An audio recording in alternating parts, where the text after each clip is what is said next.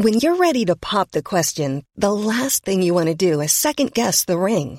At Bluenile.com, you can design a one of a kind ring with the ease and convenience of shopping online. Choose your diamond and setting. When you find the one, you'll get it delivered right to your door. Go to Bluenile.com and use promo code LISTEN to get $50 off your purchase of $500 or more. That's code LISTEN at Bluenile.com for $50 off your purchase. Bluenile.com code LISTEN. Hiring for your small business? If you're not looking for professionals on LinkedIn, you're looking in the wrong place. That's like looking for your car keys in a fish tank. LinkedIn helps you hire professionals you can't find anywhere else, even those who aren't actively searching for a new job but might be open to the perfect role. In a given month, over 70% of LinkedIn users don't even visit other leading job sites. So start looking in the right place. With LinkedIn, you can hire professionals like a professional. Post your free job on linkedin.com slash people today. Also, we need to take off um, sponsored by Sarah Smith on their logo. Yeah, you know what? Every week I look at that and go, right, I'm gonna I'm gonna take that off tomorrow. And Of course, tomorrow never comes. This podcast is a Roifield Brown production. Find others on iTunes. All right. Here I know. If you're interested in becoming a manager, why not speak to my Neil? He can tell you all you need to know about becoming a manager, as he is a manager. He can advise you on management overalls, management willies, and the right management hand scrub to use to get the pig shit out from under your fingernails. Because he's a manager. This is Dum Tee Dum, sponsored by managers.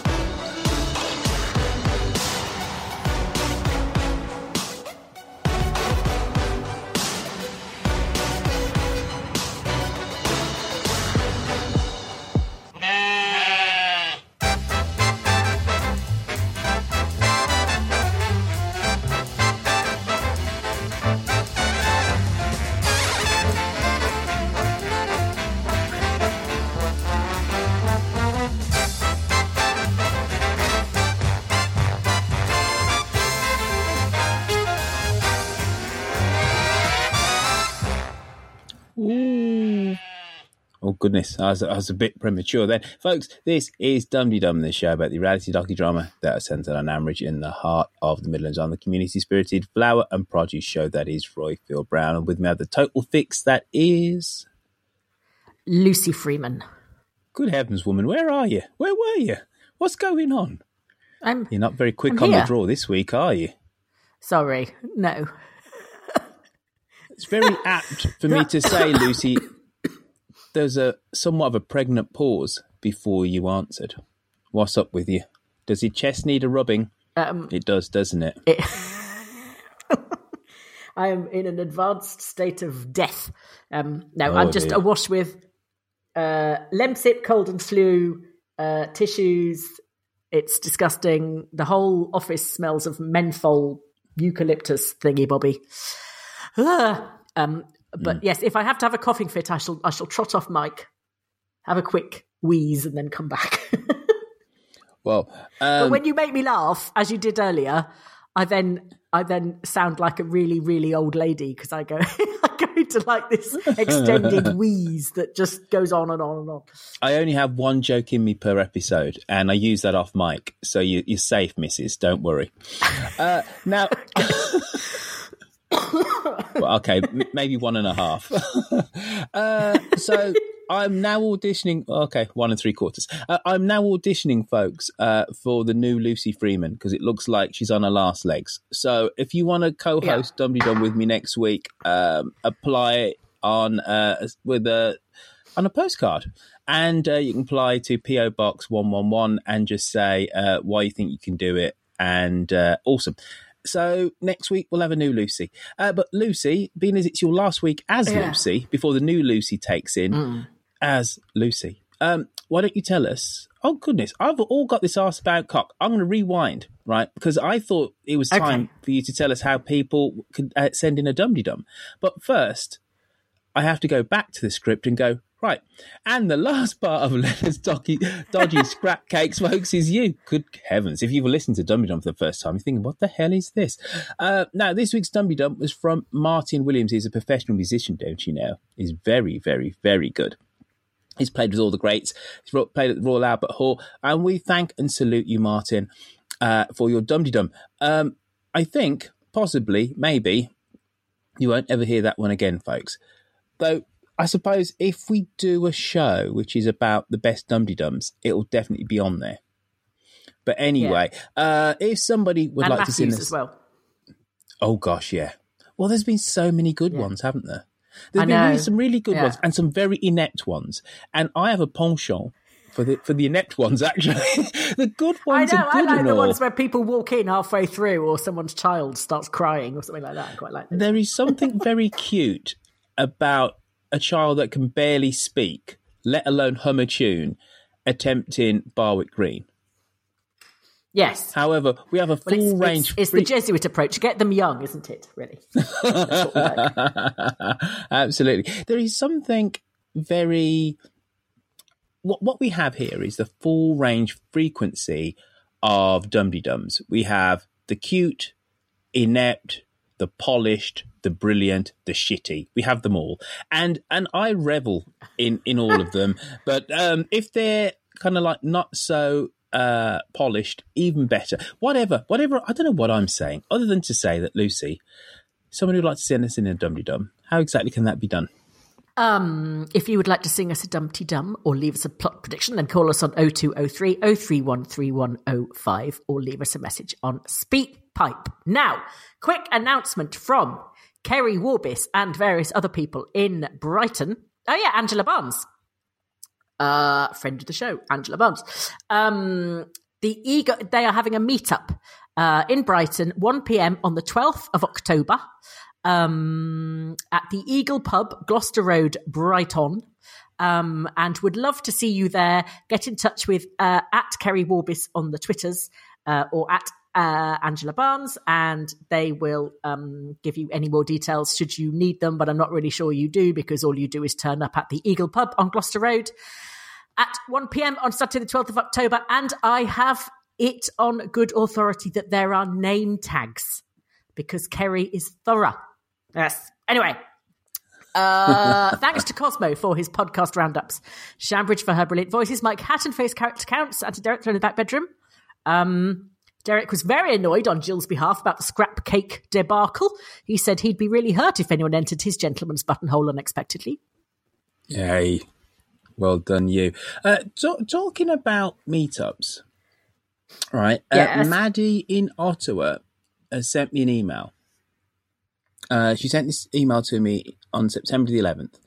Uh, she would like to organise a meetup in Ottawa. And uh, she's kind of got things somewhat kind of sorted. Now, I will actually be in Ottawa uh, on dad duty, making sure that my son is actually studying, uh, back end of October. I will actually be in Ottawa on Saturday, the 26th of October. So, uh, this is a question really from Maddie. Are there any Dumby Dummers in Ottawa? And if there are, um, why don't you send me an email at roifield at gmail.com and basically we can arrange a little mini meetup. Maddie would like to meet up. I will actually be there. So why the hell not? Maybe we can get one or two others. So if you can get to Ottawa, you're in the Ottawa region. Uh, it's October the 26th, but send me an email and then if there's a couple of people that want to do it, then we will arrange the said meetup, folks. On this week's episode, we hear views from Andrew, Paul, Emily, Claire, and Tony. But first, before all of that, sit down, brace yourself. It's our loose and a week in Ambridge.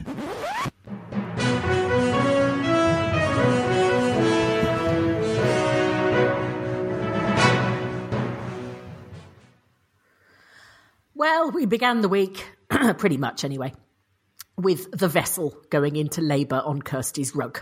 Poor Kirsty. Never has the phrase, no good turn goes unpunished, rung more true. All she did was offer Lexi a bit of cake, And before she knows where she is, she gets a load of ick all over her brand new rug, then has to drive a soggy Lexi and a fretting Ian around, and spends the entire night trotting alongside tight lipped Jennifer as she marches crossly round an NHS hospital court shoes clopping crossly on the floor, and an NHS hospital mark you, that allows you half an hour free parking. What mythical land is this? Before being invited in to watch Lexi try not to strangle Ian, who reminded her of the importance of breathing, and a male midwife who describes the pain as stinging. Stinging. I had two mm. cesareans, and even they did more than sting. The cup of tea afterwards did more than sting. Anyway, she had it, and there was a wailing from the baby and a gnashing of teeth from Jenny Darling, who is being utterly unbearable. Unable to cope with a situation which is beyond her experience, she has gone the Daily Mail reader route, which is is it new? Did the Victorians do it? No? Well, then I don't like it. Plus, she called the poor baby Little Man, which should be a capital offence in my book. Adam and Ian called the baby mm-hmm. Xander after Alexander Armstrong on Pointless, which seems entirely appropriate. Jennifer was hoping for something more classic, heroic, and noble, like Brian, for instance. To take our mind off Kirsty's rug, there was an hilarious incident at the Flower and Produce show in which some cakes made of a pig's insides nearly won but didn't.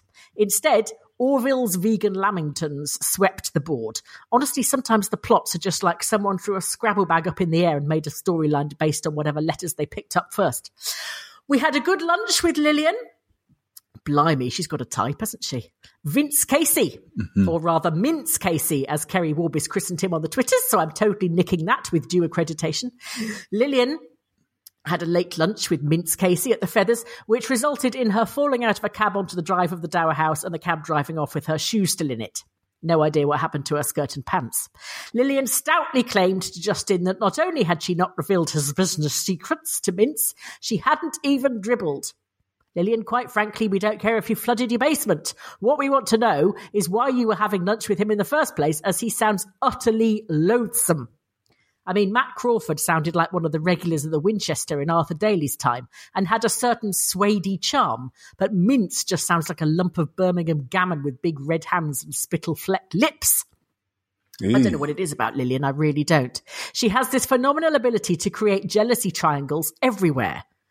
I mean, it is possibly the way she treats men like lipsticks, and you have a good one at home, but you always need one in your bag in case you need a touch up later on in the day. But we had Matt Crawford nearly lamping Justin, and now Justin and my mate Mince practically dueling on the clay pigeon range, and Mince doesn't even fancy her.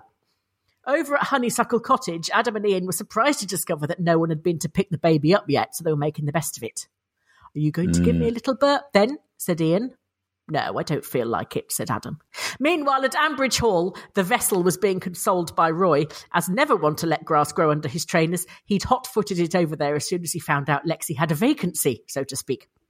Uh, the vessel wasn't making much sense, but then immediately postpartum mothers rarely do, especially when they've been put in the boot of a Mercedes and driven home at high speed by Jenny Darling, who had one hand on the wheel and the other photoshopping Lexi out of all the pictures with little Alexandra Armstrong.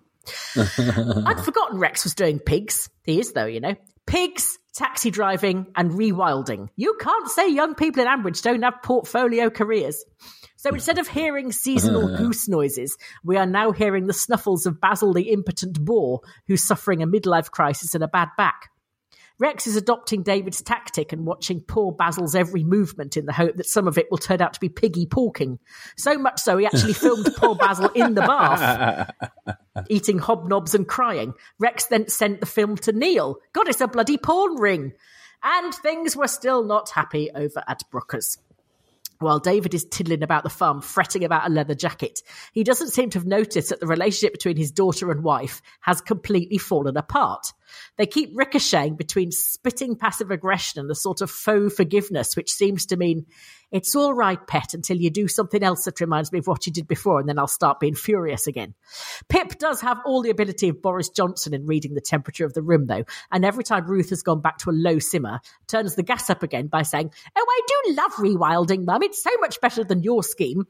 And then watching with astonishment as the top of Ruth's head goes flying off. Just like Jennifer Ruth, what Pip is doing is new and possibly not what you envisage the future being, but tough love. You had your go. Now give her a bit of support and keep your trap shut, or she'll be off. And you'll be left with David, his toy farm, and Leonard making cakes out of squirrel shit. And you'll never see Pip or Toby. Oh, hang on. There's always an upside, isn't there? The end. Well done, you. You actually put some gags in it this week. Well done. Because uh, the I consensus I would, was yeah. between me, myself, and I that last week was a little bit flat. So well done for the jokes in it this week. right, what was all Don't that? mock the afflicted. I listened to half of it with my head under the duvet, so I think I missed massive chunks. Anyway, no doubt I will realise what I haven't put in later on. Me too. What was all you that know, what? You know, what I was going to say well, what was all that nonsense with Jill and the Flower and Produce show. But just just Uh. just hold on that for a moment. You know what I'm realizing is quite often I miss half of the first scene because Yeah, I get sometimes the- do the- as well. this is BBC Sounds. You just hit 30 seconds forward. All right. Yeah. So, and and then invariably it's halfway through a scene, and then when I go back and have a look at uh, like the BBC's recaps and stuff, like to pull notes from, I'm like, Mm. hey, what? Hey, Yeah. yeah, it's, it's only taken me a year to realize. yeah, it's taken me a year to realise it's. I'm, I'm skipping thirty seconds forward, which generally gets through the theme tune, and this is BBC Sounds. and a bit of it- hello, you too. Yes. Ex- Exactly. Exactly. That that's what Mm. I'm missing. But anyway, right, Jill.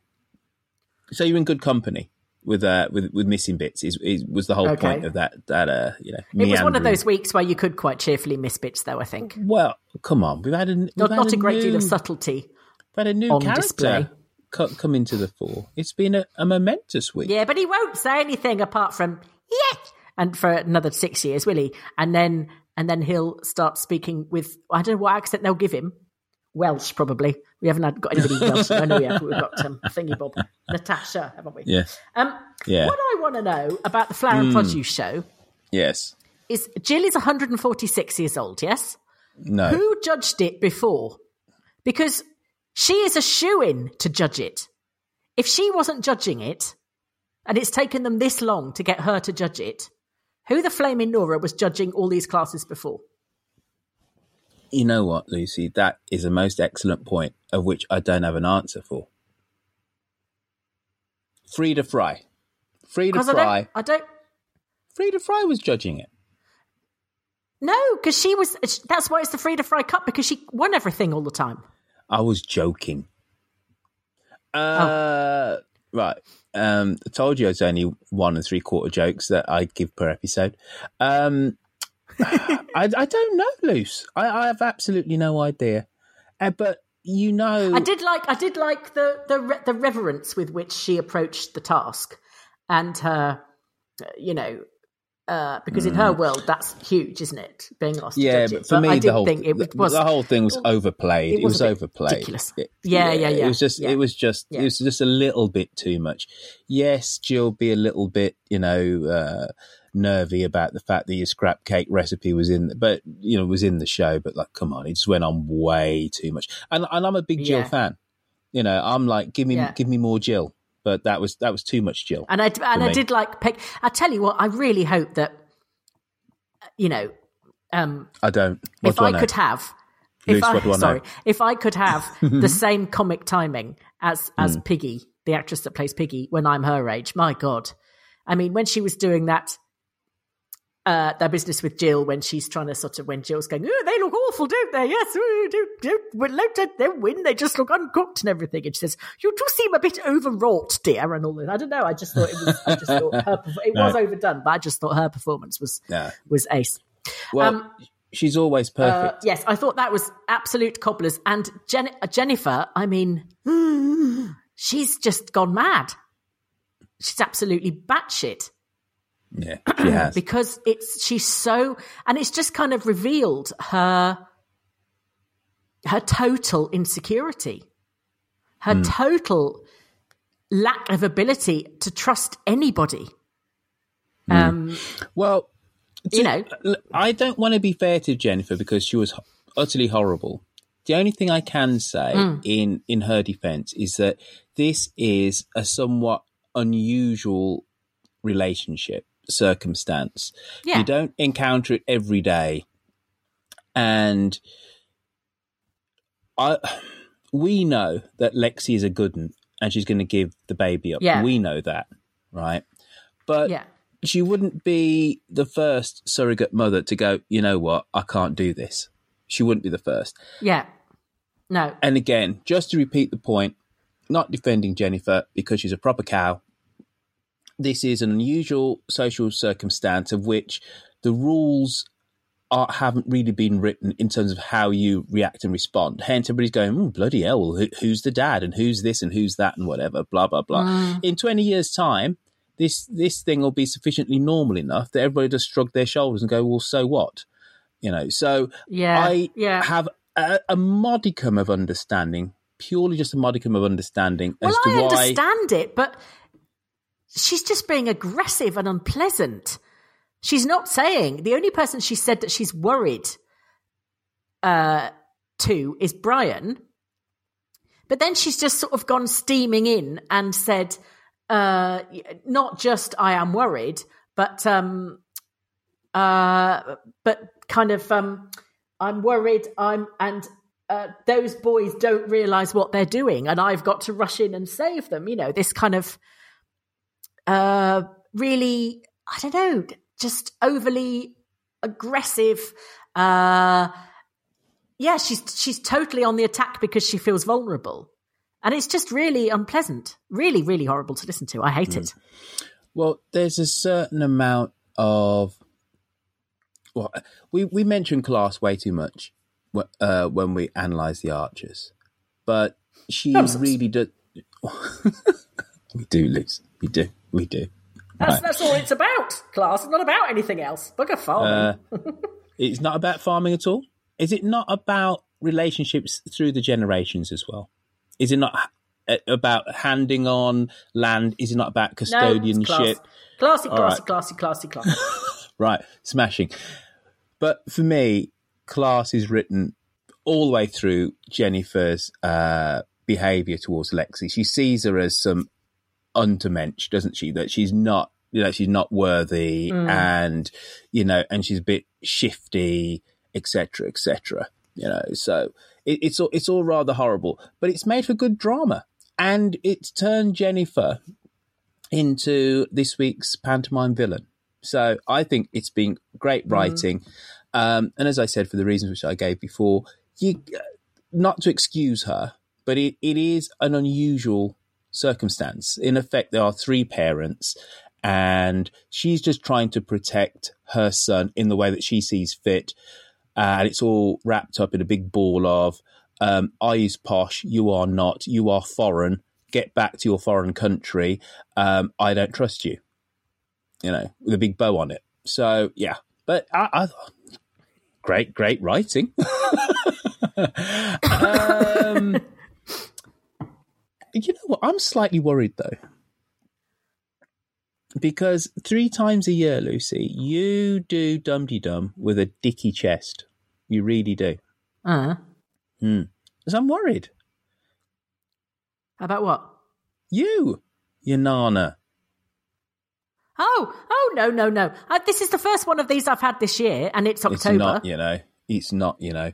There was It a dum de dum this year that I was um, editing, and I, and I edited out as many of your coughs as possible, and people were sending in um, remedies for you. Do you not remember? Round about oh, April time, Oh, yes, I do.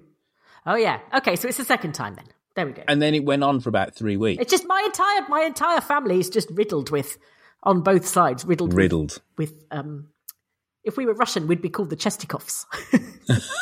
so yes, um, Lucy Chestikov. So yeah, it's just it's just a thing that I get, and it's really annoying. But there we are. Lots of other people get headaches all the time, and I never get headaches, so that's all right. Uh, shall we uh, crack on w- with with the calls because we, we we actually have some this week, which was a pleasant surprise after last week. Yes, And, uh, and I've, right. I have a message for you from Keith Bozistow, who said, He says it's an old Cornish surname, by the way. I probably pronounced it wrong, so I apologise, Keith, in advance. So wait a Um, minute, we just doing a few emails. words of Wait a minute, we doing emails before we even do the because it's not now? about the show; it's about you. me personally, or it's about opera. Yes, Well, it's, it's about, about the show then. Really? Is it not about opera? listen. If Hmm. you stop talking, you can find out. Honestly, this is what I have to say to the children. Just a few words of support for Roifield. We Yay. love your comments on life and agree that today's senior citizens get out doing things that our parents would not think of doing. We still climb mountains and go canoeing at 74, but at a much slower pace than previously. I bet you're still faster than me. I am almost a fellow Brummie, brought up in Walsall, just down the road in the Black Country, and knew Birmingham like the back of my hand when I worked in Electric Avenue, but now have difficulty finding my way around. We love your podcast. Keep up the good work, Keith. See? It's nice. Oh, thank, I thought you'd like that after all your criticism last week. Um, well, Keith actually heard and digested what I had to say. Denise Tomlinson did not. right. I don't know why I, like her, her. comment. I don't know why I like her. She why I've got a soft spot. why she likes you. Denise Tomlinson from Twitter, catching up with Dum Dum and Roifield commenting on people over 60, approaching my 64th birthday in a few weeks, and I'm giving Roifield one of my looks. Right. Now, that had 21 bloody likes. Right. So there's a whole load of other people, unlike my good friend from Warsaw, that obviously just heard the first bit of what I said and went, oh, umbrage, uh, you know, we um, hate him. humbug. Hit him with oh." sticks. Yes. Yeah, you know, they're too busy harumphing. But I was going on to say, isn't it wonderful that old, you know, that the older members of society are much more active than they were a generation or two ago? Anyway, Dusty, and then Andrew Horn weighed in, Ben Johnson, all the other bleeders and whatever. I love you dearly. You and, can't uh, call them you. bleeders. That's rude. I can, I can. Uh, that's r- rather Fine. polite, and of course, then Witherspoon, Michelle, and there's a there's a rather funny thread uh, which then developed from there, which had nothing much to do with me. But anyway, and then Cosmo, and then all the other people that then joined in. But anyway, let's have a little bit of this, Lucy, because otherwise, this show is going to go on forever.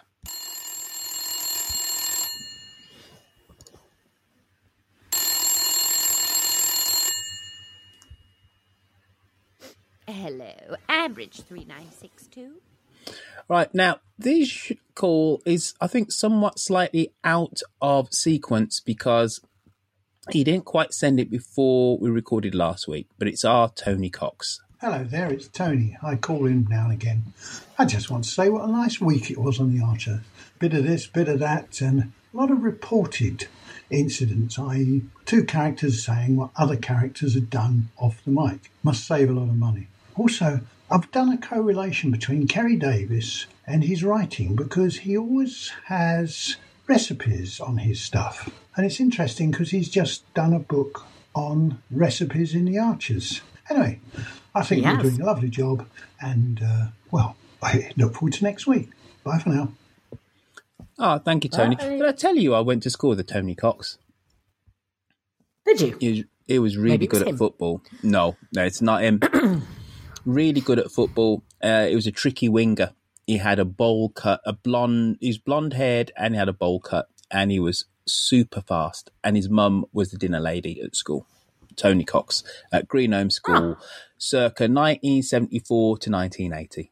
Good chap was our Tony. Good chap.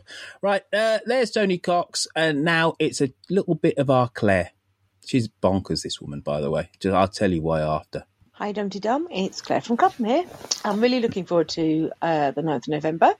I have my bunting ready and uh, I'm looking forward to meeting all the other caller winners as well, which would be great.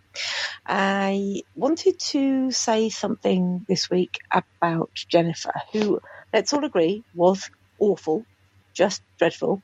But um, I think one of the joys of the Archers is how, because it's such long form medium, that we understand people over a long period of time. And I guess, you know, I'm still a comparatively newcomer to the Archers. I've only been listening like, you know, 18 years or something, which is, you know, nothing. but the Jennifer is she was clearly bright and clever and promising, but she never really realised a lot of those sort of ambitions. Hence, you see why she's so mm. excited about Phoebe going to Oxford and so on.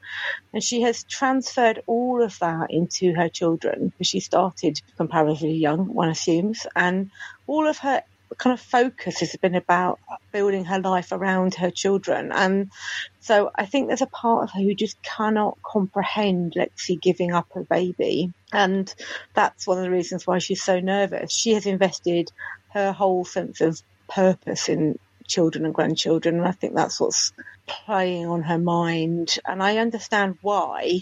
Uh, but you know, it's uh, it's no excuse to be so awful, frankly. But there you go.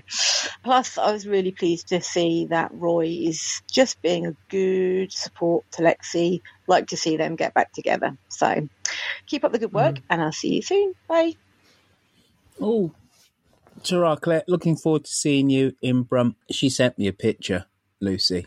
You know, this bunting, you know, she's making this bunting, She's making it. making bunting and Lord. cutting out all the letters that spell out Dum Tee Dum and putting them on the bunting. So it's blue and yellow bunting. It's it's rather spectacular. She sent me a WhatsApp picture. She said, "Oh, I've just been busy with the with the sewing machine. Been doing this." I'm like, "Woman, you're not right. You're not right in the head." You know, she's so lovely.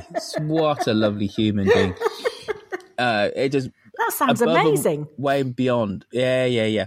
But I, I love Aw. the fact that these traditions are now evolving out of the meetups. So remember, it was Yeah. um, yeah. our boy Yeah. in the states that the brought along in- yeah, bunting. yeah, yeah, yeah. And then Yeah. people started signing Yeah. it to say that they were they'd attended a, a Dum Dum meetup. Just uh, utterly lovely. Aw. And then there's Claire now making It's bunting. amazing. Yeah. What have we done to And deserve um, this, Claire, I have to complete. I don't know. I really don't. It's so lovely. Hmm. Um, Claire, I completely agree with you on both points. I know, I know that it's coming from a place of fear with Jennifer, but I just can't get over how vile she is. But anyway, you're a you're a nicer person than me, and um, and it was Roy behaved really well. I thought. Uh, and he just intervened very gently and just sort of suggested to to Adam and Ian that maybe they didn't need to leave Lexi alone. You know that she would like to see them and everything. And it and then there was no kind of haha I did that or trying to capitalize on it afterwards. He just sort of got on with it and it was fine. And uh, yes, I was uh, very um, very approving of Roy, and I also hope they get back together again. I don't. Stupid Oh, relationship. can we do an email made quickly no sense. about, um, No, because I want to explain my thoughts and feelings about Roy and Lexi. Oh, sorry. I felt their Go on relationship was somewhat shoehorned and forced last week, just to uh, last week, last year, sorry, just to add the tension of her then going through the surrogacy, which is another storyline which I don't believe in. She wouldn't have done it, but whatever. Um, the script writers ordained um, it thus, but their relationship made little and no sense. It didn't make any sense, and this is just um, Why didn't it? oh, it just didn't. The dynamic didn't, and I think it you know, did actually. you know, you never said so at the time. Uh, There is something Didn't I? about you can't remember. I can remember. You can't even remember that you had a dicky chest back in April, and you had it for three weeks, and people were sending you in cold remedies. So what can you remember? All right then. Let's Anyway. not have a domestic in front of the boys and girls at home. yes. You know what? This is the reason why they pay their Patreon money. They want stuff like this, Lucy. They want the cut and thrust. Bickering. A bit of Podcast bants. bickering. That's what they It's a bit of bants. Um, I, I suppose there is something about Roy as a character which, for me, he's just too square. And I don't get any real emotional heft, depth, breadth, whatever the adjective is with him. I don't. I don't really understand what his character is there to do. I don't understand, and that's and maybe the fault's within me. So I then, think that kind of I Mm-hmm. think that kind of started though when he was did the racist attack on Usha when he was much, much, much, much, much younger. And that's kind of like the one you know, horrible, obviously, but interesting thing he's done. Oh no, he's done two. He shagged Liz, He's- uh, Lizzie as well. Remember? Elizabeth. Yeah, but he kind of got stuck there. They haven't been able. They haven't sort of fleshed him out any more than that. But we don't know what Lex. We don't haven't been told what Lex's previous um, partner, the, the father of her children, was like. So if he was, you know, um, very, very, uh, you know, sort of loud or boisterous or unpleasant or whatever, then I suppose Roy would come as uh, quite soothing. Well, considering that we had his pops having to leave, it was a much more considered and complex character than to leave Roy behind. You know, is just we've been shortchanged. You know, the wrong Tucker left, basically. Um, Yeah. but he is but he is a good guy so the fact that he had that empathy uh, with lexi and he could help in that situation is kind of great talking about racism and i don't want to spend too much too much time on this give me your thoughts and feelings on justin trudeau just in one minute so i'm not going to have a, a, an opera type uh, Ah, we 15 were talking about this over the weekend. Uh, just well, I could do it in three words. What a dick! There you go, easy peasy. Um, to to think in this day and age that uh, I know everyone said, "Oh, he was a long, long time ago. He was very young." Da, da, da, da, da. You know, Prince Harry thought it was okay at that age to dress up like a flipping Nazi, and it didn't cross his mind it might be a bad idea. It's got- you know, there is no, there's just no excuse. It's like, what the hell were you thinking? I don't know. Just yeah, that. What the hell were you thinking? all right That's my thoughts. if there's no uh, right so then how do we treat justin trudeau uh, like somebody who's doing a very good impression of somebody who can be trusted but actually can't because he doesn't think things through properly. So, do you not think that by the sheer weight of evidence that his conduct in the in the preceding uh, nineteen years that he is somebody who actually you can trust, and that basically he's a human being who made a mistake and can be forgiven for that? Or are we saying there's somebody yeah, yeah, he can be forgiven, but just you just said we can't trust him. he can be forgiven, and You just said we can't no, we can't Lucy. trust. We can forgive him, but it would make me. Yeah, no. That's if you let me finish. Ooh.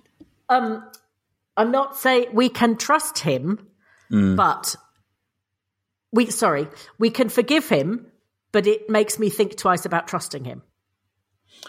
Because I don't think I think he proved then that his judgment was extremely ropey. Well, it's one of the reasons why I slightly despair of Twitter, and I slightly, and as a wider point, slightly despair. Uh, the lynch mob. Yeah, because Yeah. as crimes go, um, and some people won't thank me for this, but as crimes go, this is not the biggest crime in the world. It's a crime, right? And in in the real world, there are degrees of criminality. There are, right? Somebody dressing up in blackface is nothing to be lauded and is nothing to be taken lightly, but it's not the worst crime in the world. And No. we have to also put it in in context, right? So this is where we're on another sliding scale. Somebody dressing up in blackface in 1800 um, is one thing. Somebody doing it in 1900 is slightly another. Somebody doing it in 1980 is another. Somebody doing it in what was it 1999? He did it in 2000. It is another. Okay, it's not as if he was doing it today. It was still bad to do it back then, but not as bad as doing it yesterday. I can remember watching the black and white minstrel show circa 1975 76, hated it, and I didn't hate it because I thought it denigrated people like me. I just thought it was a crap program. I didn't understand it. but it was on TV. It was they were doing it was it, the weirdest thing the black and white minstrel show to be showed on the BBC um, because the songs they were doing weren't even British songs. They were doing these Southern American songs, Yeah. and it was just odd. Yeah. At, at, at back in Yeah. 1975, 76, 77, when that show was on, because I remember it, nobody said, "Ugh, we've got to take this off because it's den- uh, denigration of black people. We're lumping, we're, we're stereotyping all black people, etc., etc. But you know, the BBC had it on in the 1970s, so we have to be really be careful. There is a sliding scale with this. Was I shocked and surprised that Justin Trudeau was in blackface in 1999, circa 2000? Yeah, but you know what? We've all done absolutely stupid things. And did he just, uh, was it just a slight slip? No, he had to black himself up not once, not twice, but three times and stuff. Yeah, head it must to have toe. taken head hours. to toe. Head to toe. But Yeah. Christ, right? I am not ideologically pure. I have done stupid things, said things which I didn't realize were, you know, three weeks ago, four weeks ago, I was cracking on to you about you getting your baps out, and not one, not two, but a few people said, Roifield, that was sexist. Now, I would have thought that the fact that we have a somewhat of a knockabout relationship, that people would put that within, a, you know, put that in within that context to say that we're having a laugh. However, so there is a wider context to all of this. There is how how you kind of come at it, but I just look at this and I say, Jesus fucking Christ, right? This man has had mm. more people of mm. color in his cabinet than any other Canadian MP. This man is going out of his way, right, to be woker than woke to the point of parody, I will admit, right? But it's like, come on, right? We just just want to rip everybody down.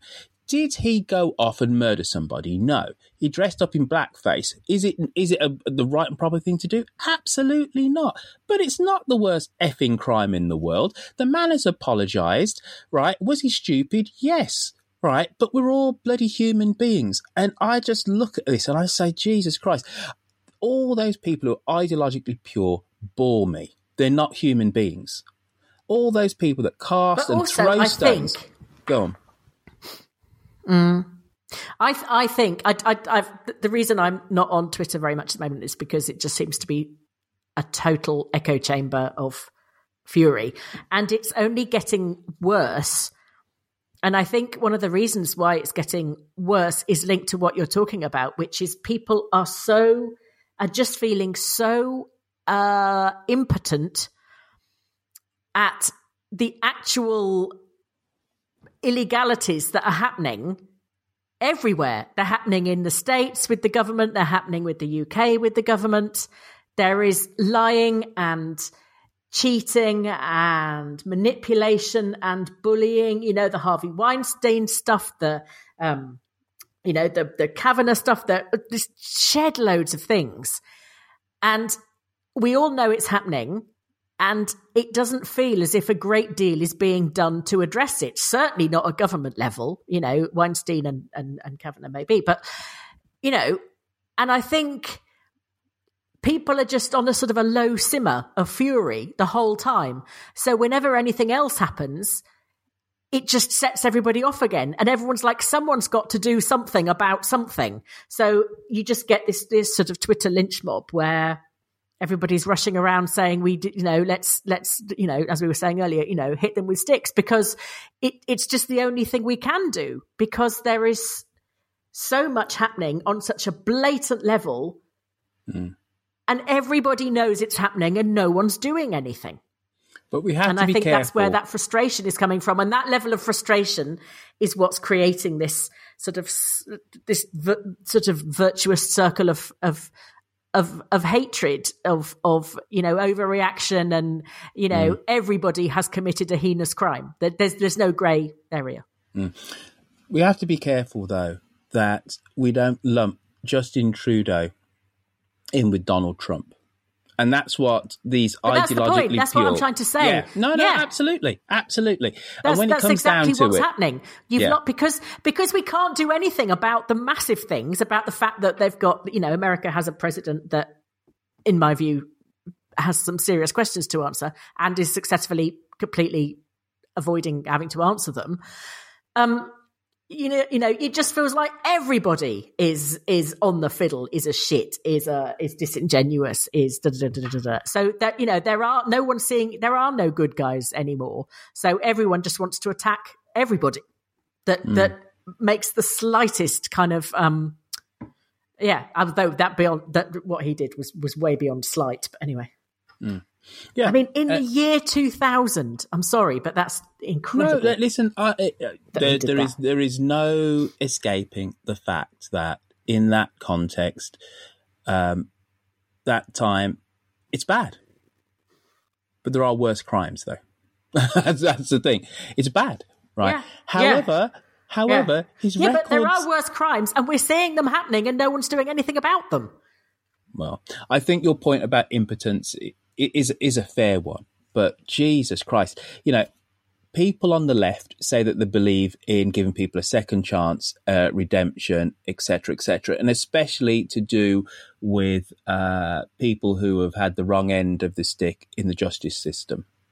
You know that people who are poorer, darker, etc., disproportionately have longer sentences, whether it's the United States, whether it's the United Kingdom, and I'm sure this happens everywhere else in, in the developed world, right? If you are poorer and if your skin is mm. darker, disproportionately you get a, a worse sentence and stuff. And we say people should be given a second chance, etc., etc. They're extenuating reasons for the reasons why that they committed these crimes, etc., etc. But then also we've also got to, we've also got got to be honest and say, you know what, right? We're all bloody human beings. We've all done done stupid things. Let's look at this person's character in the whole, and let's look at their record subsequently. People can atone. People can admit that they've made mistakes, and actually, we need to just bloody well accept that, you know. And I just anyway, moving swiftly on. Back to Dum Dum because that was a party political broadcast by the Roifield Party. And really that should have been a, a part of Mid Atlantic. Oh my goodness. This week's Mid Atlantic, Lucy, just very quickly. Utterly wonderful. Yeah, Um, Emma uh, Burnell, uh, the uh, Labour Party activist and Guardian journo, uh, joined me on Mid Atlantic with Karen Robinson, who's a Roifield in reverse. So she's gone from uh, America to be living in London.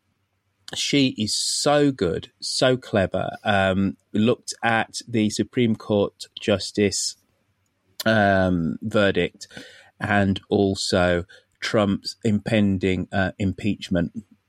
Level of detail, brilliant. And also we talked about the opera because that was just the, the theme theme of my of my last week, the opera.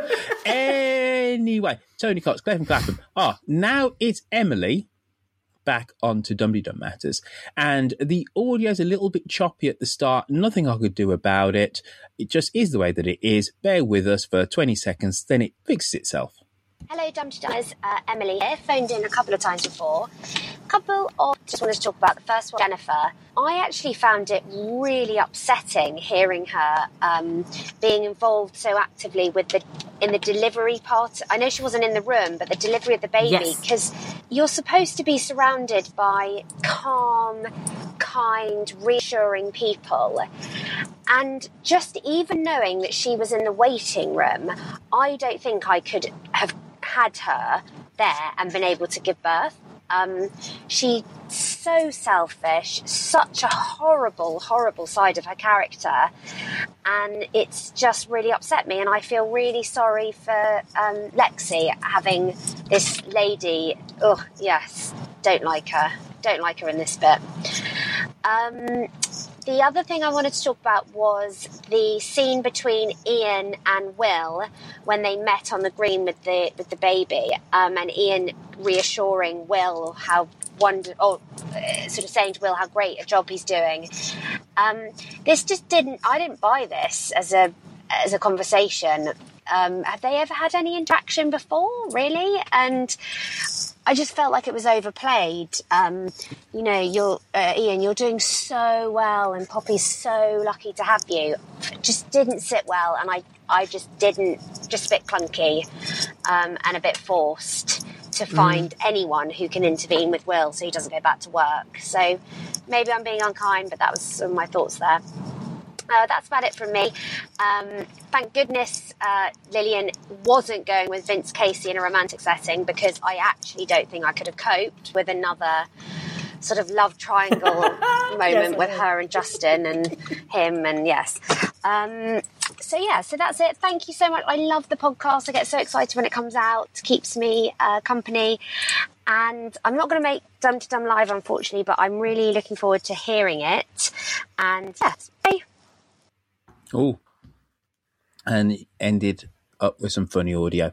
Uh, so uh, Lilian and Vince. Yes, mince. Um, I was also very relieved um, that uh, that it was not a romantic thing. I couldn't see what she what was the point. I mean, I think I know she was a bit hacked off with Justin, but he just sounds so unappealing. Mince Casey, I just can't see why he would why anybody would want to spend any time with him. I mean, I know he's rich and she does tend to sort of be, she's just attracted to money, basically. Um, but uh, yeah, it, it, I'm very, very glad there's nothing romantic going on there. I did like the golfing scene very much. Not the golfing scene, the shooting scene. Mm. Um, where he kept shouting Paul, and then and then Justin would, oh for goodness sake, and get very very uppity. That was good. Um, and uh, is why does Eddie keep sort of Eddie talks about Mince Casey as if he's some sort of uh, you know godfather of the abattoir. So I'm Mm. not sure whether yeah whether because you know that but we've done all that with Matt. We don't need to go back there again with Lilian and um Mm. uh and also yes, I thought the William bit was ridiculous. And they have done what they did with I don't know why they only reserve it for the Grundys seemingly, you know. Uh, Ed recovered from a crack addiction in three weeks. Uh, William has one chat with uh, with uh, Ian on the green, and all you know, Ian who, um, uh, uh, you know, he's always been a bit iffy about anyway because he's not that keen on the gayers, is he? Uh, Will he got a bit uppity about, um, you know, when he gets funny about women being on the cricket team and everything. I can't really see him uh, being overly liberal, but uh, you know, apparently just one chat with with Ian on the green, and that was enough to make him um, give up his job and think differently about his children and review his depression and blah blah blah blah. blah. So you know, well done, Ian, but flaming Nora. Let's not try and dust everything, dust everything up uh, with the dustpan and brush in ten minutes. Life is not Yeah. like that. And and they've done and they've you know we know they can do long haul. They did long haul with with Helen and Rob. So so don't be afraid to do long haul when it's a bad storyline. We don't all want uh you know nice easy storylines done and dusted whoosh when it's when it just makes it a bit ridiculous especially when it's a storyline that really matters to a lot of people Mm. uh, has a has has resonance for a lot of people Yeah, uh, a lot of people indeed. Uh, the doyen of uh, the lefties and of liberals, James O'Brien, uh, tweeted as such, didn't he? Um, that the Will Grundy storyline was moving. Did you see that tweet? did he Yeah, yeah, yeah. yeah. no because i don't go on the twitters as much Mm. But when you do, you go on with such a plum, though, Lucy. You is proper funny. Oh, uh, we've had an email from Jennifer Corley, by the way, hmm about Adam and Ian. She said, because this chimes with what Emily was saying, Jenny Darling's behaviour during the birth and Adam and Ian's was so out of order that I've decided suitable karmic punishment might include one of Lexi's girls to come and visit, meet Rory, and marry him. A short trip into a slurry tank for her would also be nice. Uh, the whole storyline has been so bad and so badly written, it's brought me from fluffy, woolly rainbow liberal to frothing at the mouth over two gay men taking such advantage of a woman. I'm practically a right wing anti surrogate after listening to that, and that's from someone deeply involved in the donor conception third party reproduction world. Probably the last result it was meant to achieve. One other short note could people please think a little before making statements like, oh, well, if they used an egg donor, Lexi's not the real mother on the Twitters? Lots of women become mothers through egg donation, and they are physically and legally the mothers. This is a sensitive storyline for many people, so go easy, lads.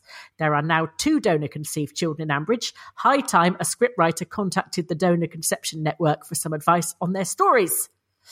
Um, it, there was a little bit of that actually when uh, Lexi was saying to Ian, she was talking about um, you know uh, extreme baby babysitting, which is talking about surrogates being describing themselves Mhm. as extreme babysitters, and uh, Lexi was saying, "Well, if I had enough time, I would educate everybody about the." Um, uh, the role of this midwife, the role of the surrogate, it's people very, it's very, people get it very wrong. Blah, blah, blah, and I thought, ah, I wonder if we're now going to have a small, uh, you know, a small public information briefing from uh, the surrogate uh, alliance or whatever it is. Um, so yes, she did sort of think about that, but I think it's it is creating some interesting questions for people. You know, mm. making you think about well, what is a parent? What is at what point does Lexi is is at what point is she is she always the mother? Do they, t- you know, da da da.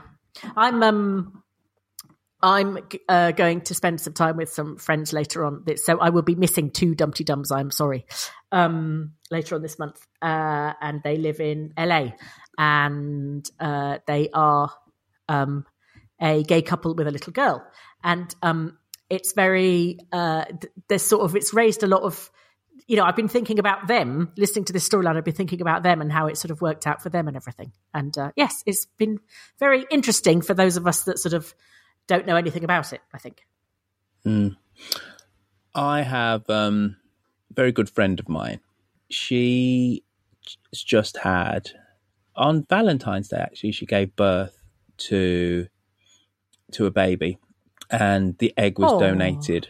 Egg was donated, and because we are close, it's really it's really been interesting for me to view um, her journey into motherhood. And the irony is for her that she's a professional midwife and is now, I'm going to get this slightly wrong. I'm, I'm going to call her a professor of midwifery, but she's, she's done her MA and a whatever and blah, blah, blah. So she's not delivering babies anymore. But for years, she was delivering babies and couldn't conceive and did you know, and it was didn't realize that you know that she had had had a problem. There she was delivering hundreds, thousands of babies, type of thing.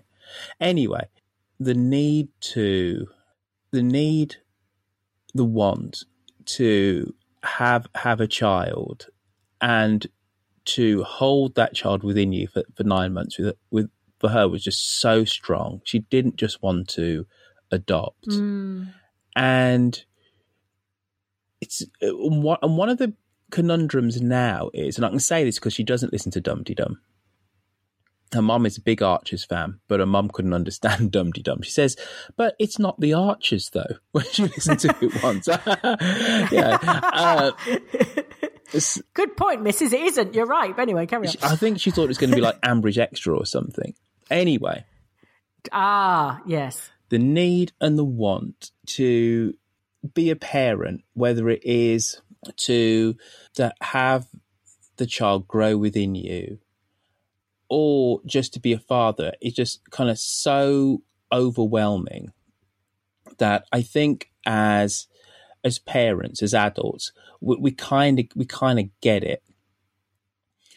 Again, to give Jennifer Aldridge her slight, slight, slight due is that I think we don't quite put enough store by grand by parents trying to look after their offspring as they become new parents and the role of grandparents. And some grandparents are much more hands on and emotionally involved than others. Others, it's almost like an abstract thing. And, and obviously for Jennifer, kind, kind of it isn't. So I'm not excusing her behavior at all in last week's uh, archers, but wanting to protect her own, biologically her own member of her family, the newborn child, her son, um, is kind of understandable if we view, if we understand that being a parent, wanting to give life, wanting to nurture, isn't necessarily something you do with your head. It's something that you do from gut biological instinct mm. and from uh, very much an emotional perspective. And as I say, and, it, and it's just so so interesting to see somebody who I care for a lot go through the tribulations to become a mother. And she is very touchy about certain things. She loves it when people say she looks like her. Because she deliberately chose from the characteristics. Obviously, she didn't see the picture. Well, there's no obvious about it, but she didn't see the picture of the egg donor. But um, it was somebody with dark hair, olive skin, etc., uh, Yeah. brown eyes. So she loves it when people say, "Oh, she looks just like you," because most people don't know that she was uh, Yeah. a donated Yeah. egg. You know, so Yeah. It's it, it's all a it's it's all a, a tricky and um, a very fraught and um, emotionally Well, confusing. it's a whole new world we're all going to have to get used to, aren't we? hmm True that, Mrs. Including Right. Jennifer. Well, yeah, indeed. Uh, so Claire from Clapham, Emily with a funny bit of audio. Oh, you know, everyone's been giving it to me in the neck. Sorry, I'm going to start sneezing in a minute. Yes? Right. Uh, Everyone's always giving it to you in the deck. Yeah, exactly. Uh, here's Paul room to pile on, uh, but then um, he does a 180. Uh, hello, you two. I'm uh, calling in just to have a pop at Whipping Boy Roifield, who uh, said I only called in the other day because I heard my voice on the compilation episode he did, uh, and that's perfectly true. Actually, he called me out there because yes, I heard that and thought, "Who's that idiot? I can do better than that." Realised it was me. Anyway, yeah, I just wanted to ask questions. I'm sure you've both read the 400 page uh, documents that came with the Ambridge Conservation Trust proposals. I just don't understand the finances behind it. As in, do the winners make any money out of it? Because how does it work? There's this 500,000, everyone's eyes seem to light up. Pip now is going to send Rosie to a nursery, which is going to cost money so she can work more on the trust. But do they actually make an income from it, or is the 500,000 just to plant trees and do the rewilding or whatever? Because otherwise, everyone seems to be very uh, philanthropic if they're just working for free. Very hard, it seems, and it's going to take a, a lot of effort. Mm. Or can they claim an income from it? I just do not understand that. I would be extremely grateful if you could explain that uh, to me. Thank you very much. Bye. Paul, it is so unlikely that we would be able to explain that to you. but I think we can surmise thus. Um, Peggy is uh, a businesswoman, at least was a businesswoman, and the um, half a million quid is for you to set up your scheme, uh, scheme as opposed to necessarily business. But she is presuming that um, schemes will then uh, potentially turn a profit. So that's the way that I understood it. Though um, Eddie did think you were given a million quid as some kind of prize, so to speak. So Yes. there was some kind of Yeah. ambiguity, confusion at the start. But you have a half a million quid to set up your scheme. Is the way that, that I see it, and I don't know how you make money out of rewilding. Uh, but then again, I'm not a farmer. I know nothing about the land, uh, so so so that's that. But I believe uh, you can. Well, I don't believe you can, but there's. I, I, yeah, I think Cosmo uh, wrote something about uh, this ludicrous uh, scheme and how the money aspect works. So no doubt he will hear this and roll his eyes and come to the rescue again and tell us. well done, Cosmo, uh, and well done for your start of the season, Mister Room. And uh, Derby County beat Birmingham City three two at the weekend. We were two 0 down. Lucy came back to two two, and they come and beat us three two uh, just before full time. Oh. Now is Andrew Horn. Greetings, Earthlings. It's Andrew Horn here. I'm ringing, uh, as uh, some people predicted, about the opera comments last week.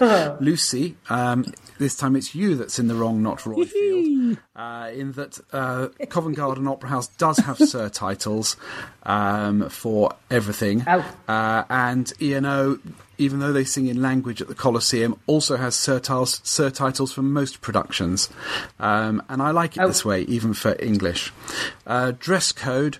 Uh, Roifield, when you come to the opera with me, uh, you're welcome in your jeans, which is what I usually wear.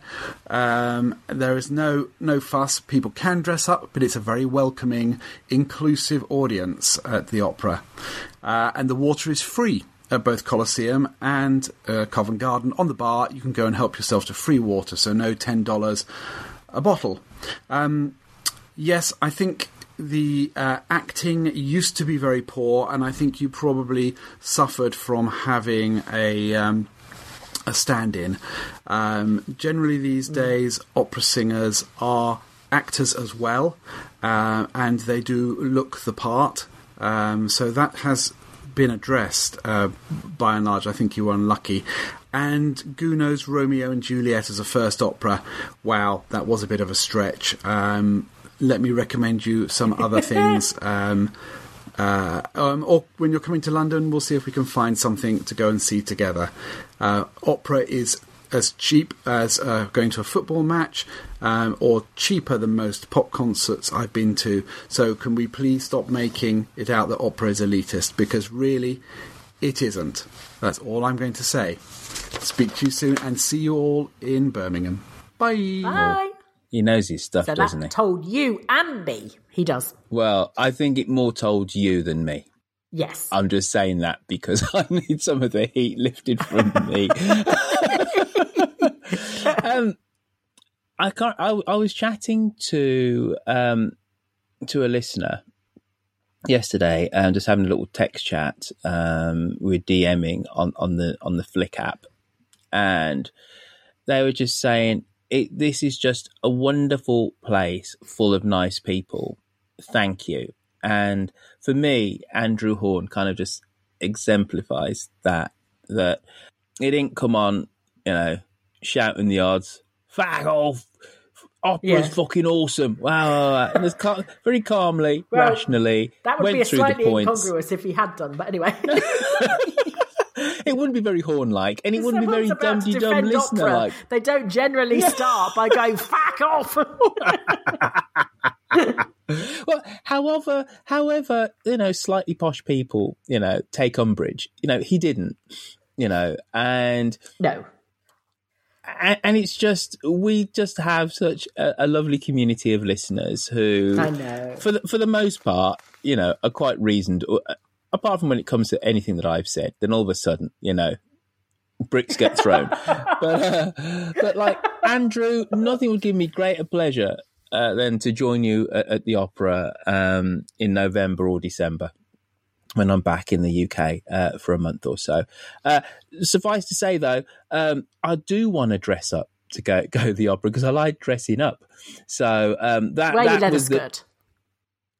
uh, why not? I've got the knees for it. Why not?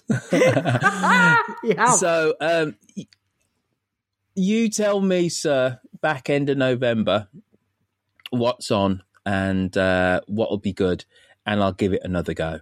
Um, as I did say earlier on in the show, I, And I did talk. Yeah, go on. Go on. No, I was going to say if any if any listeners are in LA and would like to meet up uh, the week beginning October the twelfth, uh, then hit me up on the Twitters. And if anybody is in Jersey the week after, then Jersey again, bloody hell, give me a, a message. Lucky- Yes. Oh, all right Mhm. then. If, if we can do that, then I'm well, getting about, you know. I'm going to be in Boston Well, next well, weekend. yes, Anybody wants yes, to hit me up in Boston? they might just want to hit you in Boston. That's different. yeah, that yeah, and uh, yeah, more likely to be the case. Uh, right, so that's Andrew Horn. That's opera. Uh, it's not elitist, and um, and it's a, it's a thing for the people.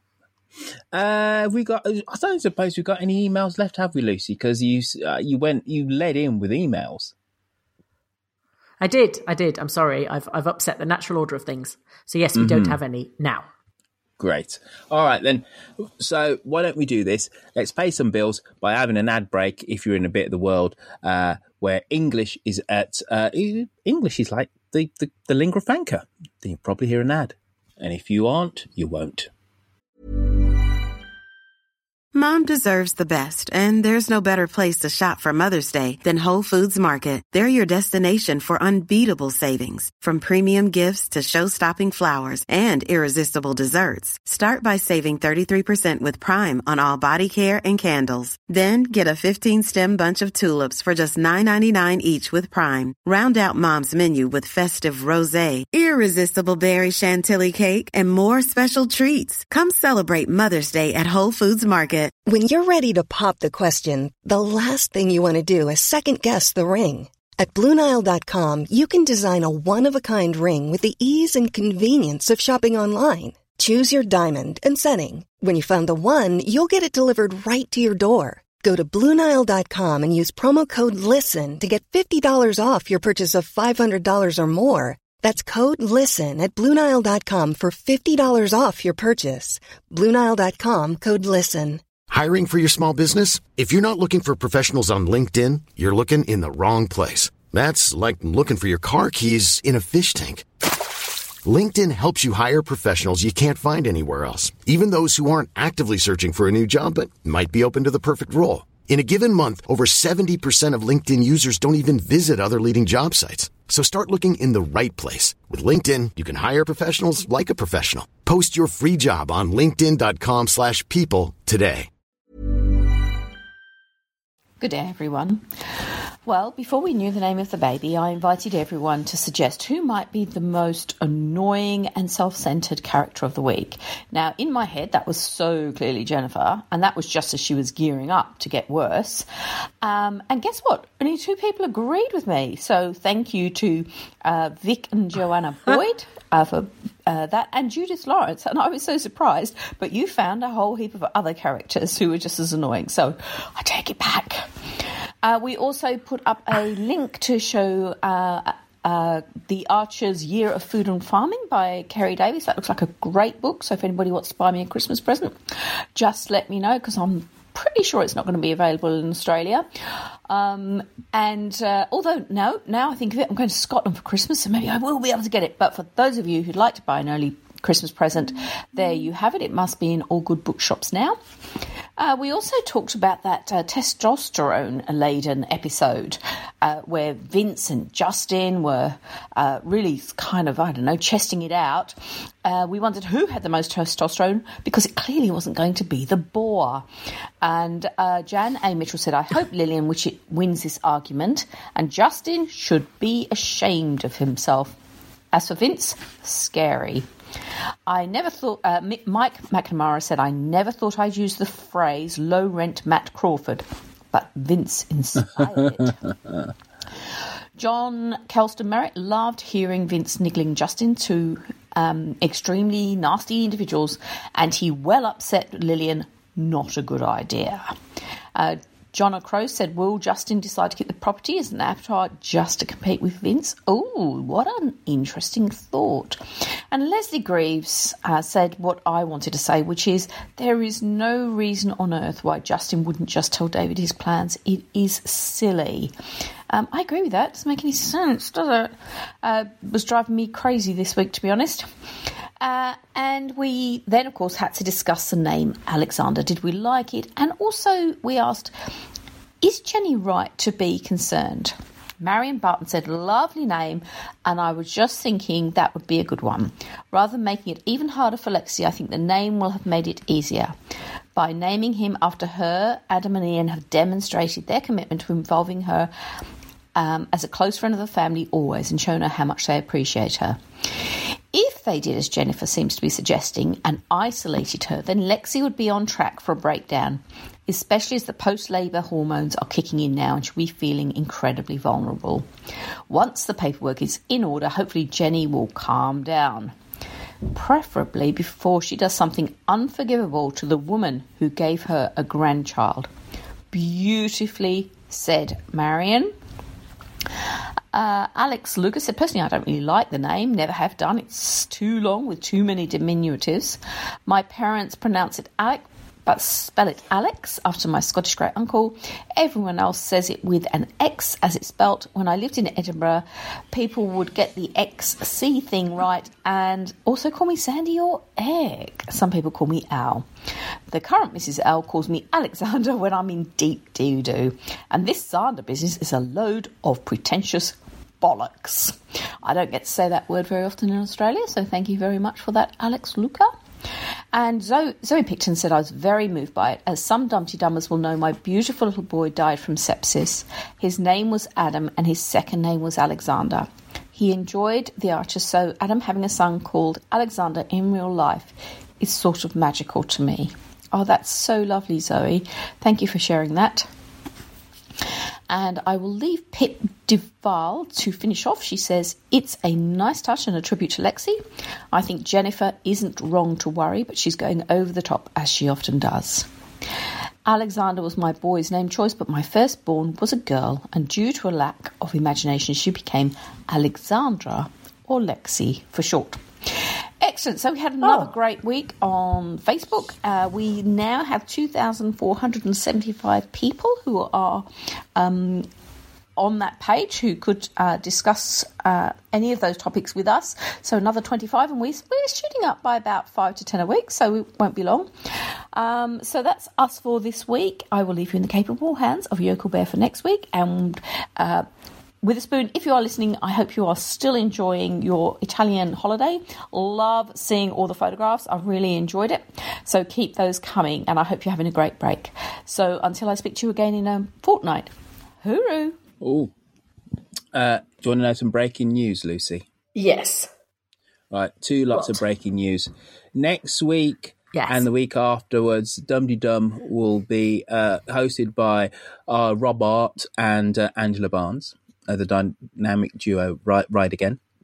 Uh, they've emailed It's me not since next week, is it? Oh, It's not next week. all right then. Two weeks hence. It's the 12th When- and the. when- whenever you said, whenever you said, Yes. right, you are right. Yes. All right, so uh, so that's that. Uh, thank you for uh, correcting Thank you, me. chaps. Right. You're very kind. And and Julia Hervey has just bought a Mm-hmm. ticket for dinner at the Pitcher and Piano uh, for uh, the weekend of uh, of Dum Dum. Uh, we've had tickets bought for Birmingham Live. Uh, was really the point of that. Before I went down a rabbit hole, I thought out loud, folks, and suffice to say, you go, "What the hell is he talking about?" Because he didn't think out loud. Because I would have edited it, but I'll leave that bit in just so you realise there are bits which you didn't hear. Uh, so Birmingham, uh, Birmingham, Dum Dum. Yeah, I'm talking, Lucy. You can you can giggle. Yeah. Giggle. Hello. Yeah. you can giggle. You can Twitter. Um, you got to buy your tickets, folks, um, for Birmingham Live, uh, Dum Dum. It's going to be awesome. We're going to have an award ceremony. Have you come up with any uh, questions, Lucy? No, I'm you? sorry, it's on my list. When I'm no, when I'm questions. Probably, um, when I say questions, I meant I'll do it. um, awards. Awards, but yes, our Categories, Lucy has yes, been poorly yes, sick, yes, so We, she has somewhat of an excuse. Uh, but there are going to be uh, awards handed out uh, to uh, the great and the good to do with the thing that we love most of all, the Archers. And there's going to be a couple of award categories for you, the listeners, as well. So come in your best bib and tucker, which means a dum dum attire if you have it, uh, dinner jacket, uh, party dress, cocktail dress, and then Wellington boots for the award ceremony. And then um, we'll all then go afterwards and have dinner at the Pitcher and Piano and we'll end up drinking scruff gin down at the gin vaults. Now, it's only a miserly, fantastically priced £12 to get into Birmingham Town Hall on Saturday, uh, November the 9th. And um, much fun and hilarity will ensue because Lucy will be on form. Angela Barnes, the funny woman from the news quiz and all other things on radio, for uh, will be there and so will Susie, Rids, our Susie Riddell, who plays our Tracy Horrobin, who's definitely the character of the moment. She will be on stage uh, with us as well. So it's only 12 quid.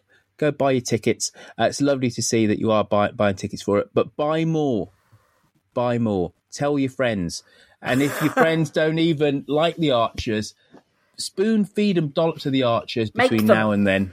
Exactly. Sit them down in front of a radio, turn it up to, to 11 so they can fully enjoy everything that um, Ambridge has to offer and they will love it.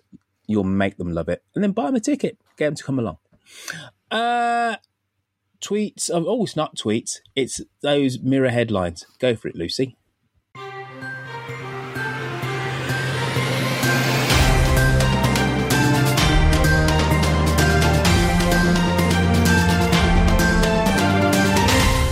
This one is from um, uh, Claire Asprey, uh, who found it in the Birmingham Mail. Haven't we Dad's had fury girl on after this, Builder this has episode? Don't you think? Clearly not. But no, from the Birmingham Mail. Dad's Uh-huh. fury after builder has poo on roof. Ooh. Yes. Ooh. Uh, he was fixing the roof and he stopped and had a poo. Um, but how do you know he pooed on the roof? Because Well, someone took a photo of him doing it. Then apparently he dropped it down the Oh. chimney. This gets Yeah. worse and worse. just, I know, I thought just- that bit was a bit upsetting, so I, I chopped it out. uh, tweets of the week. Madding crowd. I Mhm. think Jenny Darling's ridiculous behaviour is post traumatic stress disorder from losing the Albion kitchen finally manifesting. There is no other explanation. I know it is, does seem slightly out of character. Uh, Julian Smith. While Jennifer's at the hospital, she could ask the midwife to cut Adam's umbilical cord. Yes. Uh, Miranda. Just a reminder that Tom is 38. Is he still on holiday or has border control refused them entry? This is very true. They've been on that sodding, ho- sodding holiday to Cuba forever. Um, John Porter, pie and a pint. In Justin's defence, converting an abattoir could make sense. I've worked in many offices where by 4:45 p.m. I have been praying for the sweet release of death. and um, finally is Hinge Zandal at the christening. Alan. Sorry about the mix up. Everyone kept saying it, so I thought fuck off Jennifer was the baby's name.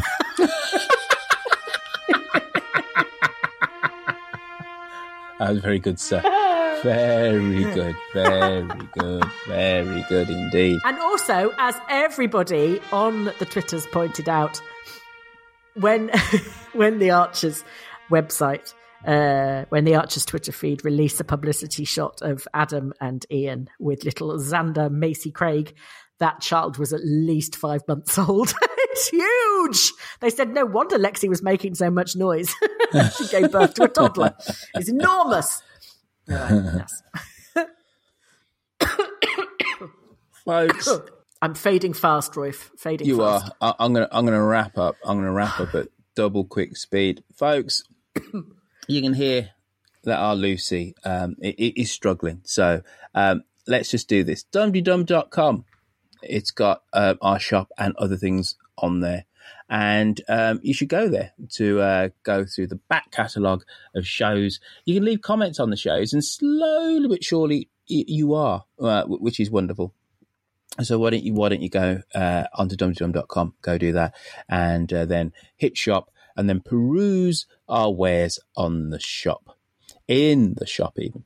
Um, now, this whole thing, the whole thing being Dum Dum, the universe of Dum Dum is made available uh, by your kind donations that you leave us on on Patreon.com. Um, so if you'd like to become one of the merry band of Dum Dum Ultras uh, that uh, support the show, why don't you go onto Patreon.com? It's two dollars per show, and what you get um, is extra content, which is Lucy and I um, interviewing the actors on the show. We don't do it every month. I think on average, probably do every other month. You get about um, four or five said actor interviews um, a year. So it's well worth it. And that content is exclusive only to Dum Dum Patreons.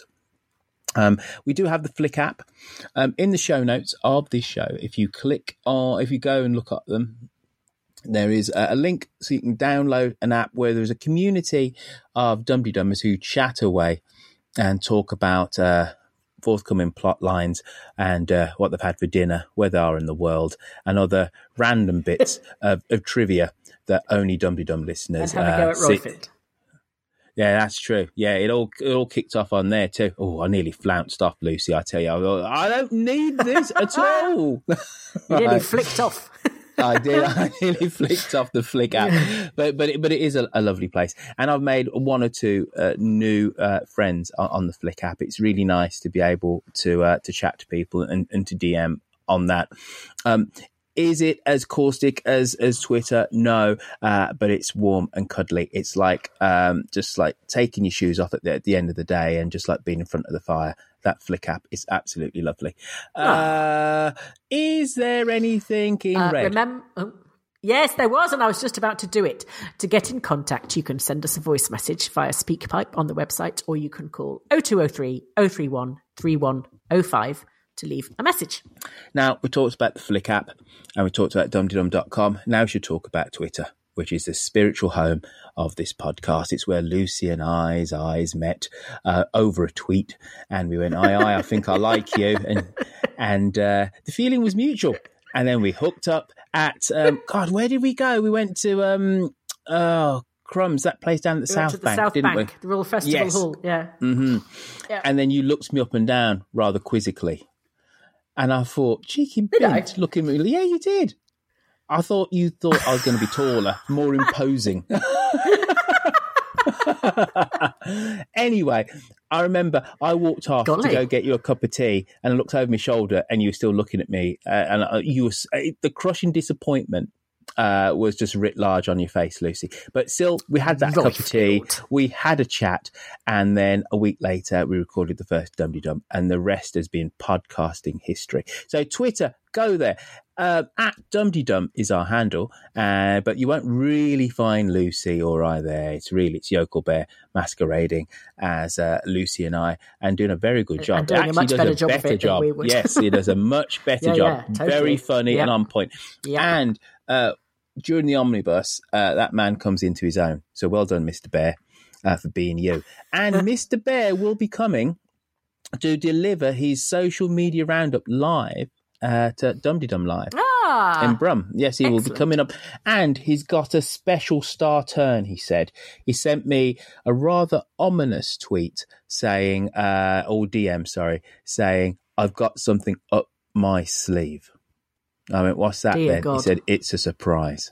So there you go. Oh, no. Talking about um, Right. surprises. Well, th- this is less of a surprise and more of a just like a now regular occurrence. Mr. Andrew Horn, the man, uh, the the man of uh, classical um, of the classical arts, but he's not at all elitist. Will be leading everybody um, in Birmingham Town Hall to a rendition of Barwick Green.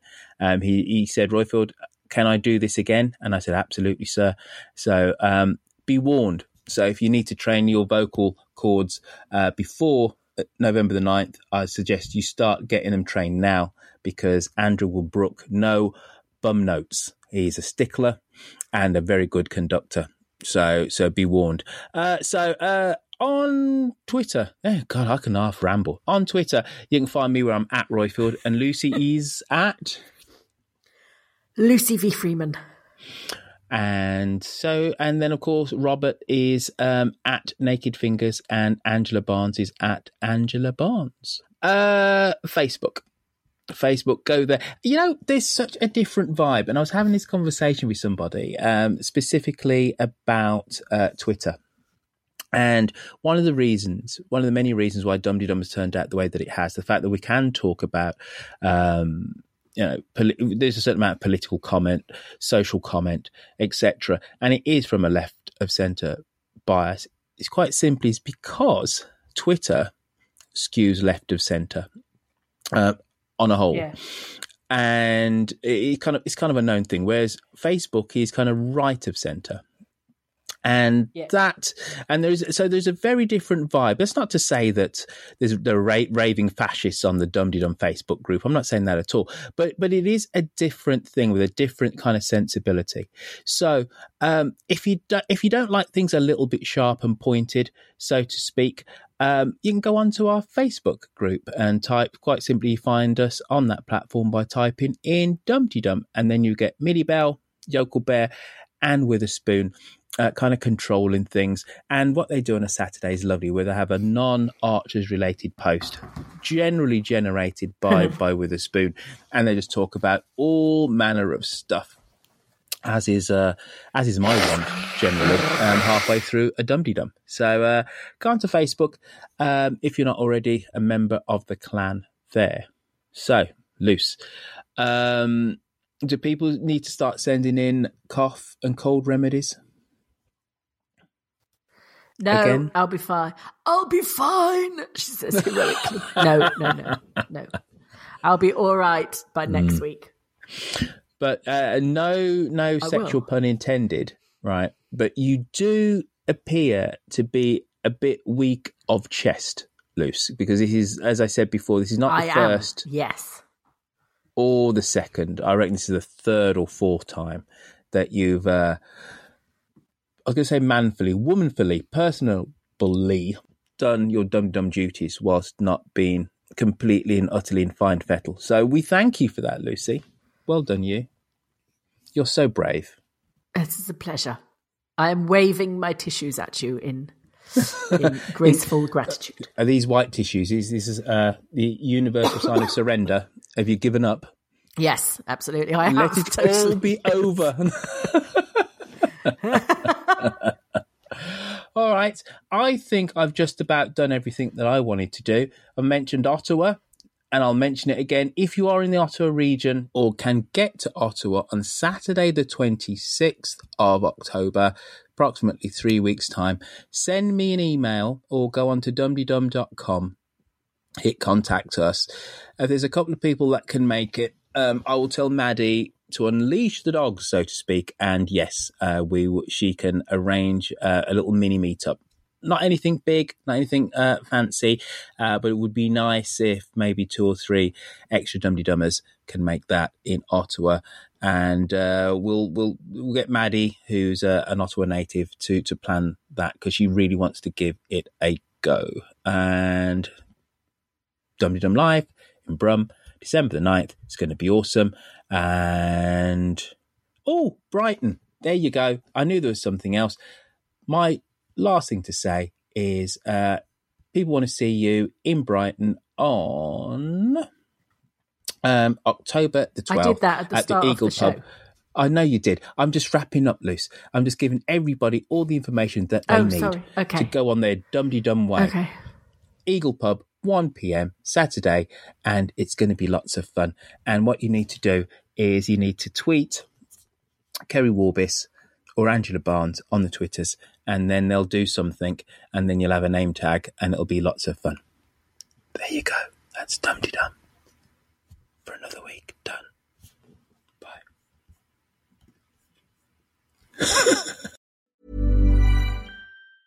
Planning for your next trip? Elevate your travel style with Quince. Quince has all the jet setting essentials you'll want for your next getaway, like European linen, premium luggage options, buttery soft Italian leather bags, and so much more. And is all priced at 50 to 80% less than similar brands. Plus, Quince only works with factories that use safe and ethical manufacturing practices. Pack your bags with high-quality essentials you'll be wearing for vacations to come with Quince. Go to quince.com slash pack for free shipping and 365-day returns.